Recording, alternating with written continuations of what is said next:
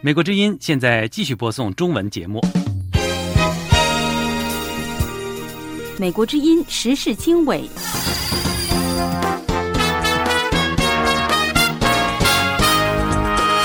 各位听众朋友，大家好，欢迎收听美国之音的时事经纬节目，我是齐永明，从美国首都华盛顿为您播报。美国国务院呼吁立即无条件释放香港一传媒创办人黎智英。香港有市民在法庭外声援，撐黎智英，撐蘋果，撐真相，撐黎智英，撐蘋果，撐真相。中国认定台湾构成贸易壁垒，分析认为中国介入选举出新招，以经济手段恫吓台湾选民，主要目的就是想要凸显说，这不仅是一条和平跟战争的道路选择，也是一条繁荣跟衰退，主要是经济选民、中间选民的考虑。南中国海紧张局势持续升温，菲律宾驻美大使称那是危机即将爆发的地点，学者对此做出分析。不当中国把它的过去的九段线呢，只是从口头上说说而已，想把它变成一个就是主权的这么一个边界了，那么当然就会那个增加大家的冲突。美国之音时事经纬，更多内容欢迎收听。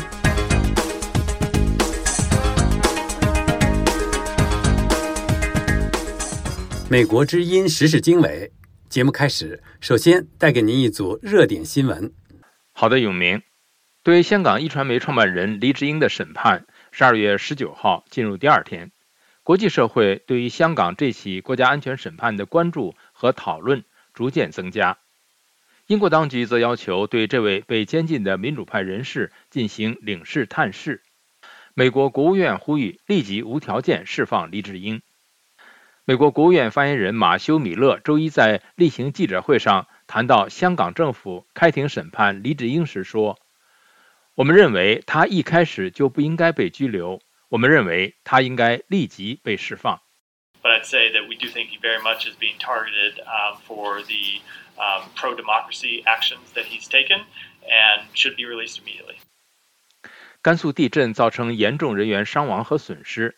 蔡英文总统发文哀悼罹难者，并表示愿提供协助。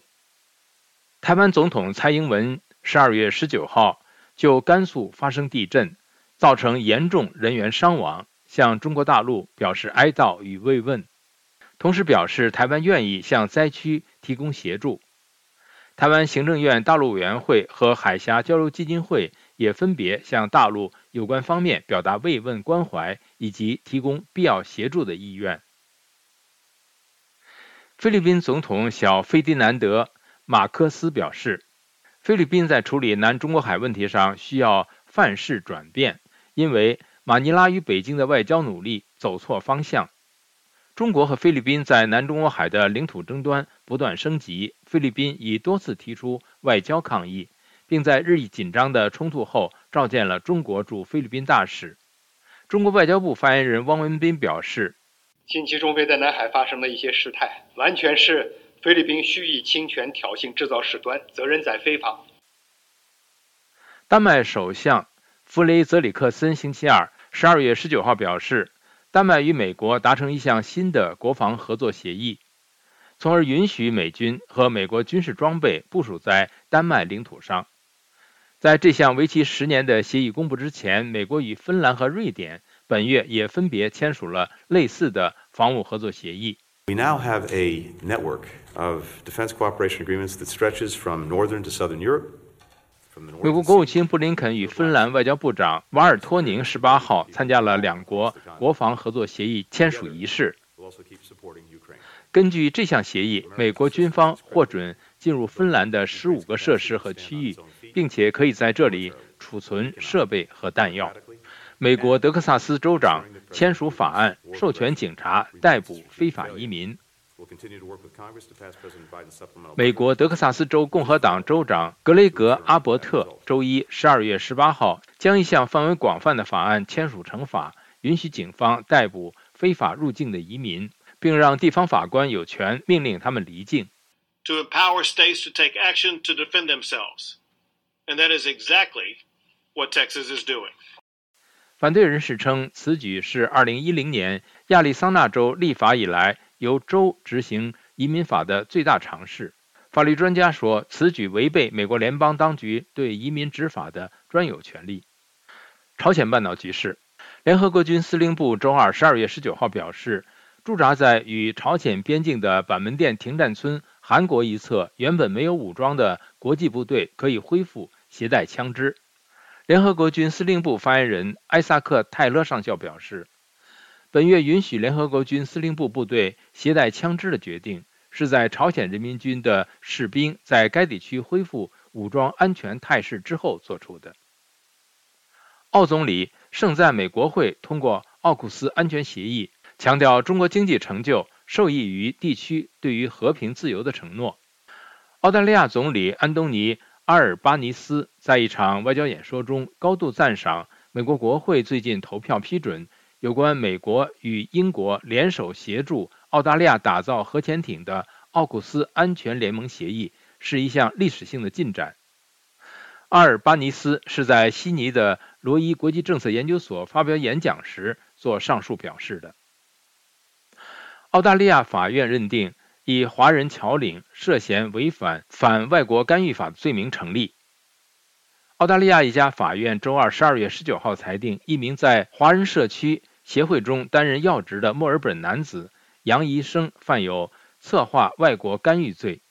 这是根据澳大利亚二零一八年出台的相关法律做出的第一个此类的判决。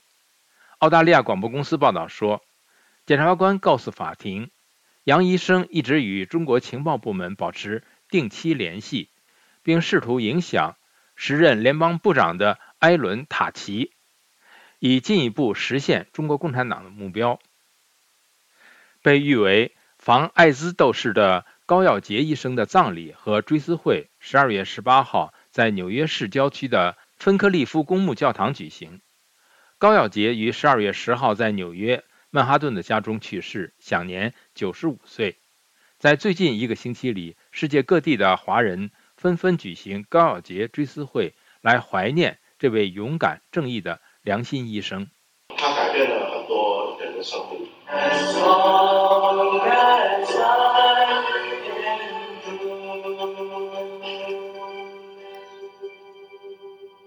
永明，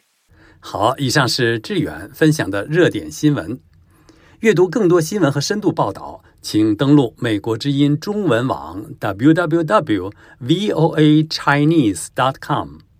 接下来我们关注香港传媒大亨黎智英国安案开审，警方高度戒备，有市民通宵排队旁听支持。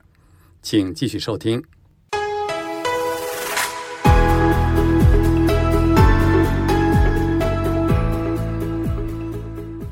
美国之音时事经纬，香港一传媒创办人黎智英因被指控涉嫌违反香港国安法等罪名，在被羁押超过一千天后，于十二月十八日出庭受审。许多支持者和外国领馆外交官到法院旁听。下面由陆洋分享美国之音驻香港特约记者汤慧云的报道。好的，永明。汤慧云的报道说，现年六十七岁的社运人士，被公众称为王婆婆的王凤瑶，星期一早上到西九龙裁判法院外示威。她曾经因为参与在香港的示威而被深圳公安行政拘留。她在接受美国之音采访的时候说，撐黎智英，撐蘋果，撐真相。王婆婆说，撐黎智英，撐蘋果，撐真相，就是这样。王婆婆还说，黎智英先生他贡献了香港几十年，就算他真的有什么小错，都不应该这样还押了三年。未审先判，又不放他出来，又不让他请律师，请他最想要的律师。另一位社运人士，外号女长毛的雷玉莲，接受美国之音访问的时候表示，黎智英已经被还押三年，案件才正式开审，他希望到法院旁听看情况如何，并且支持黎智英。雷玉莲说，情况咪就係話好多警察，好多今天的情况就是说很多警察，很多警力，我觉得不需要这么紧张。雷玉莲是现任社民联主席，也是被公众称为长毛的前立法会议员梁国雄的太太。梁国雄因为参与二零二零年泛民主派立法会初选，被香港警方国安处控告串谋颠覆国家政权罪，目前被关押等候审判。黎智英被控串谋勾结外国势力案，星期一早上十点开审。美国、英国、加拿大等多国驻港领事代表排队轮候旁听席筹号。美国驻香港总领事馆外交官罗克西·霍格说：“我们很高兴能够到这里参加旁听。我希望所有这些审判都能够公开进行。我认为这些审判以自由和公正的方式进行很重要。”等候进入法庭旁听的还有前香港立法会议员、资深民主人士刘慧卿。他说：“我係嚟呢度咧，係支持黎智英。我希望佢哋……我來這裡是要支持黎智英。我希望他和其他將被審判或正在受審的人得到公正公平的審訊，也希望讓國際社會知道，香港仍然有法治，有一個獨立的司法制度。”正在赤柱監獄服刑的黎智英，星期一早上由囚車押解到法院應訊。他被带到犯人栏的时候，身穿灰色西装外套，身形明显消瘦，但精神不俗，坐在两名惩教人员中间，不时望向公众席，向亲友轻轻挥手。代表黎智英的资深大律师彭耀红开庭时，首先就串谋发布煽动刊物罪的检控时限提出争议陈词。彭耀红表示，根据刑事罪行条例第十一条，煽动罪行的检控只可于犯罪后六个月内开始进行，而本案控罪中所提到的首篇煽动刊物于二零一九年四月一号发布，最后一篇于二零二一年六月二十四号发布，因此检控期限为二零一九年十月一号。彭耀红强调，检控期限的争议与法庭是否有管辖权审理有关。他认为，如果超出检控期限，法庭没有司法管辖权处理，尤其本案涉及基本个人权利以及新闻自由，法庭应该更宽松地诠释法律，对控方更严格。案件将于星期二续审。以上报道的题目是：香港传媒大亨黎智英国安案开审，警方高度戒备，有市民通宵排队旁听支持。接下来我们关注香港一位前民主党区议会议员决定出马角逐台湾立委席次，盼此举可以提高台湾人对港人议题的重视。欢迎继续收听。在变化的时代，世界似乎充满不确定性，我们所闻并不反映我们所见，我们寻求事实真相，当我们只被告知故事的局部时，我们失去了信任。在危机时刻，我们的梦想、希望和期盼明天更美好的祝愿赖于新闻自由。在美国之音，我们为您带来的报道是人们冒险去观阅的，我们把世界连接在一起，并伴以事实真相。在美国之音，我们向您展示完整故事。美国之音时事经纬。相较于四年前的台湾总统大选，香港议题在本届大选的热度已经降温许多。因此，香港前民主党区议会议员徐百地决定出马角逐台湾立委席次，成为首位具港人背景的候选人，盼提高台湾人对港人议题的重视。请听美国之音特约记者方琦发自台北的报道。大家好，我是徐百地。七十二岁的徐百地是第一位以港人名义在台湾参选公职的候选人。已退休的他说，之所以再次投身政治，是希望提高台湾选民对港人困境关注，并鼓励更多港人在台从政，融入台湾社会。这个选举我不可能信的，不可能呃能能够当选的，但是怎么都要有些人去做敢死队。我目标是要让香港人的声音有一个表达。过去十一年来，徐百弟旅居台湾和香港两地，直到二零二零年取得台湾身份证和参选资格。他在新北市扫街拜票时说，他观察到港人的民主抗争议题在今年大选中已失去讨论热度，因此港人参选可再次唤醒台湾人今日香港明日台湾的命运。香港民主经验对台湾仍有一定的借鉴作用。香港议题其实仍然存在，香港之后所发生的事情在台湾的政治结构里面有它一定的位置，因为它代表了如果台湾要跟中国有往来或者谈判的话，中国的诚信问题呃会变得比较明显，就是说呃中国它即便做出了承诺啊、呃、它会不会遵守这个承诺。据台湾内政部的统计，二零一六年到二零二二年间，约有一万位港澳人士取得台湾户籍，其中约有七千六百人已是届龄二十岁以上拥有投票权的选民。美国之音特约记者方喜台北报道。以上这篇报道节选讲述了香港一位前民主党区议会议员角逐台湾立委席次，以提高台湾人对港人议题的重视。接下来我们关注中国认定台湾构成贸易壁垒。分析说，中国介入选举出新招，以经济手段恫吓台湾选民。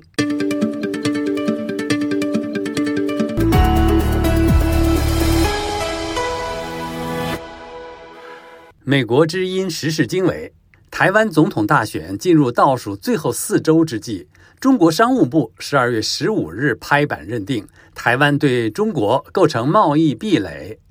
位于台北的观察人士分析，这是中方最新的借选招数，且预留四周的时间，让中国对台经济制裁的恐惧心理在台湾社会慢慢发酵，以影响台湾选民明年一月的投票走向。以下是志远分享美国之音驻台北特约记者庄志伟的报道。庄志伟的报道说，位于新北市的淡江大学两岸关系研究中心主任张五岳分析，中方选择提前公布调查结果，明显是为了将如此重大经济议题预留足够的酝酿期，让台湾人民对于接下来中方将祭出何种制裁手段充满各种想象空间，尤其也让各方有时间于选前释出各种解读讯息。张五岳表示，台湾每年对中国大陆顺差逾千亿美元，中方此次的重点调查对象是石化及纺织等相关业者。至于后续的制裁，是高高举起轻轻放下，还是真的重拳回击，恐端视台湾人的选举结果而定。张五岳告诉美国之音，它要凸显经济议题，要凸显繁荣跟衰退的选择，一定要有个酝酿期，有个发酵的空间，壁垒成立，究竟采取什么样的作为，它当然不会现在就立刻公布，它有很明确的公布，这失去了发酵空间跟威慑的空间嘛。主要目的就是想要凸显说，这不仅是一条和平跟战争的道路选择，也是一条繁荣跟衰退，主要是经济选民、中间选民的考虑。位于台中的亚太经济与和平交流协会理事长沈友忠则认为，台湾蓝绿阵营近期的民调支持度陷入焦灼，中方此刻使出经济手段，可能旨在催化台商返乡投票，因为这群经济利益考量为重且普遍亲中的选民族群会有机会成为翻转选情的关键少数。沈友忠告诉美国之音，民调有点焦灼，在现在这个时间点公布这个议题的话，会有一些发酵的作用，甚至可以刺激在中国大陆投资的台商啊，有比较高的反台投票的一些意愿。加上我国民党的副主席夏立言现在也在中国大陆做访问嘛，目标就是针对台商，所以我觉得可能就是一个借选的这个过程表现在这次的这个报告里面。永明，以上是美国之音特约记者庄志伟的报道。中国介入台湾选举出新招，以经济手段恫吓台湾选民。接下来我们关注南中国海成热点，中非关系紧张持续升级，请继续收听。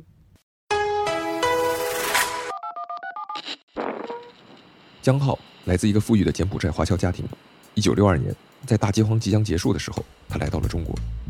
可是火车一离开北京呢，沿途车站呢黑压压都有饥民，常常一列火车，那个火车多长，那饥民就有那个队伍就有多长。有人警告过我们，跟我们说过，千万不能给他们吃的，也不能给他们钱，因为你要给了一个，那那过了就黑压压一片了，你脱不了身了。他搬到社会主义的新北京，过上了上等人的生活，吃的花卷儿、大白米饭，煮的那肉菜那香气四溢。每回吃饭呢，离得远远的站一帮孩子，十来岁的，桌子大拇指看着我们吃饭，可是他们吃不到，我们这帮混混账东西人在那吃，我觉得他们在受刑，很惨。文革爆发后，他想到了离开。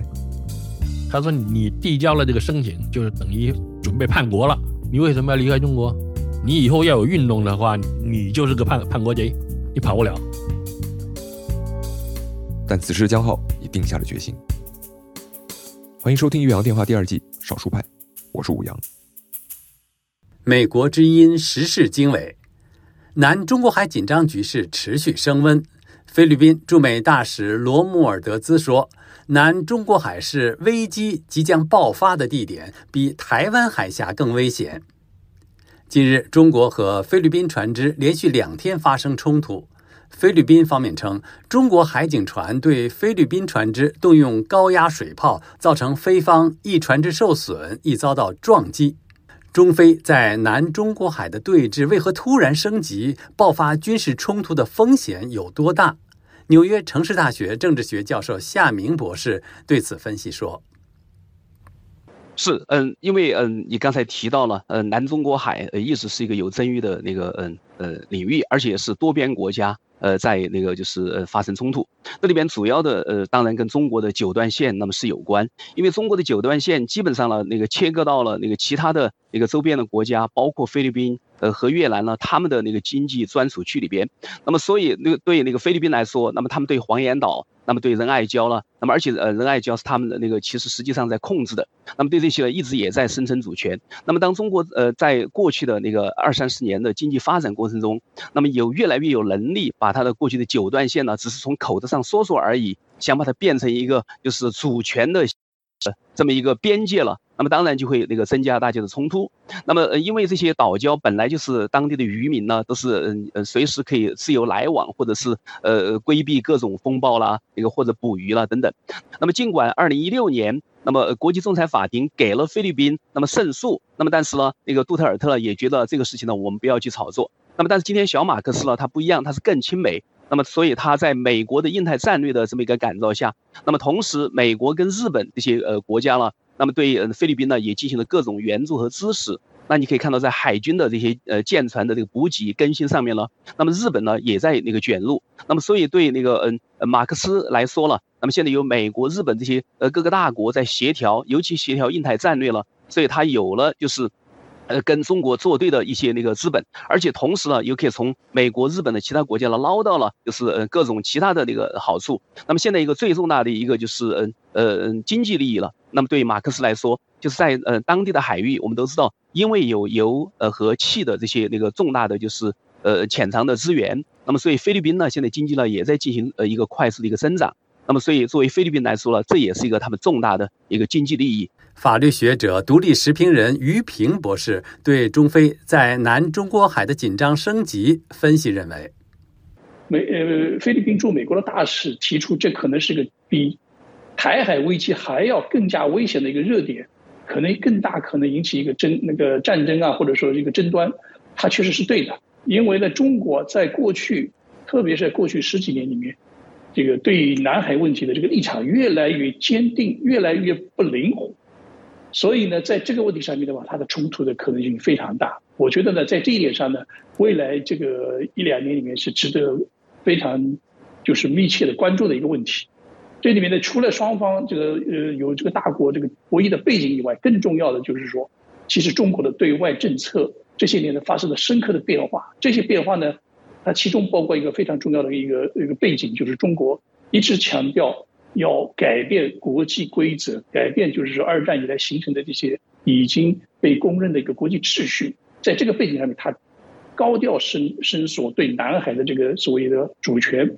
海洋权的这个这个这样的一个权利。一方面看上去中国是想挣脱所谓的这个大陆国家这样的一个背景下去变成一个海洋国家，但是呢，更重要的是中国它是一个全面性的要想改变国际社会的规则这样的一个一个企图所造成的。各位听众朋友，以上是美国之音时事大家谈节目嘉宾、纽约城市大学政治学教授夏明、法律学者、独立时评人士于平的谈话。嘉宾的观点不代表美国之音。时事大家谈邀请知名观察人士就最新时政议题进行分析、发表见解。敬请关注美国之音时事大家谈 double u double u double u 点 v o a chinese 点 com。接下来我们关注中国留美学生人数下降，原因为何？请继续收听。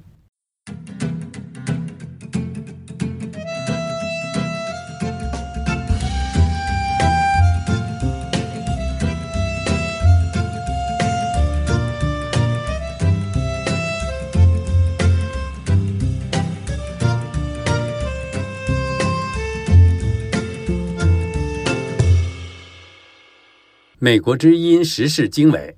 在美国的中国留学生比任何其他国家都多，但现在这个数字略有下降。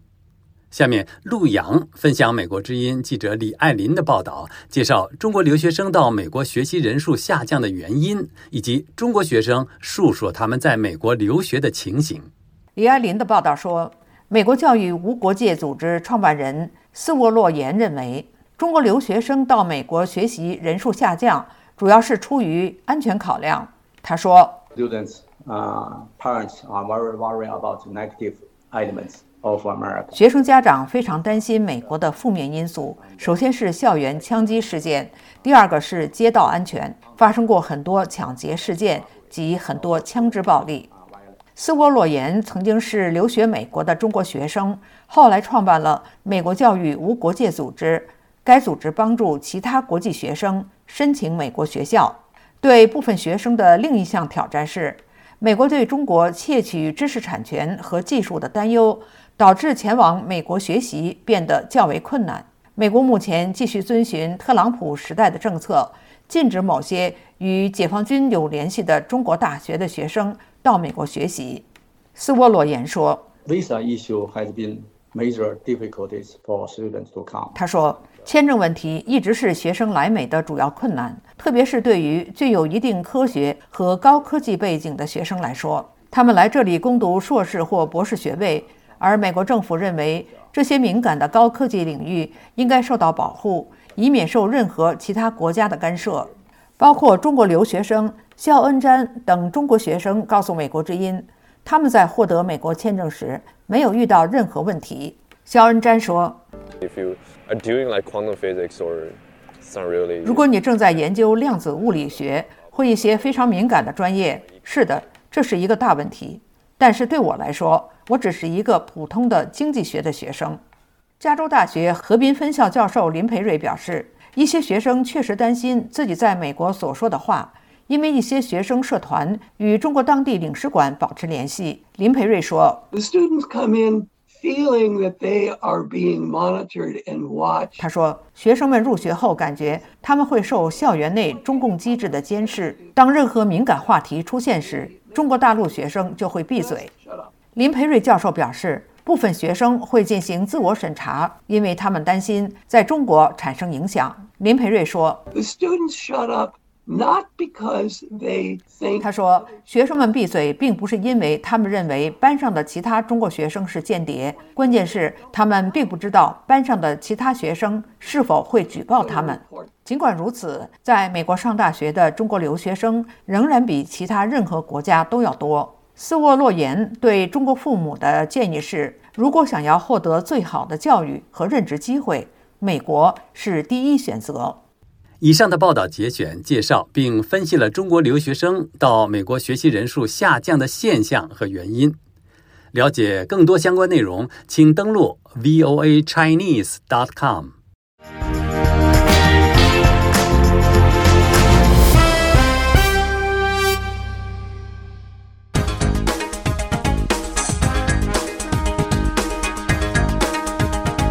各位听众朋友，今天的时事经纬节目到这里就跟您说再会了。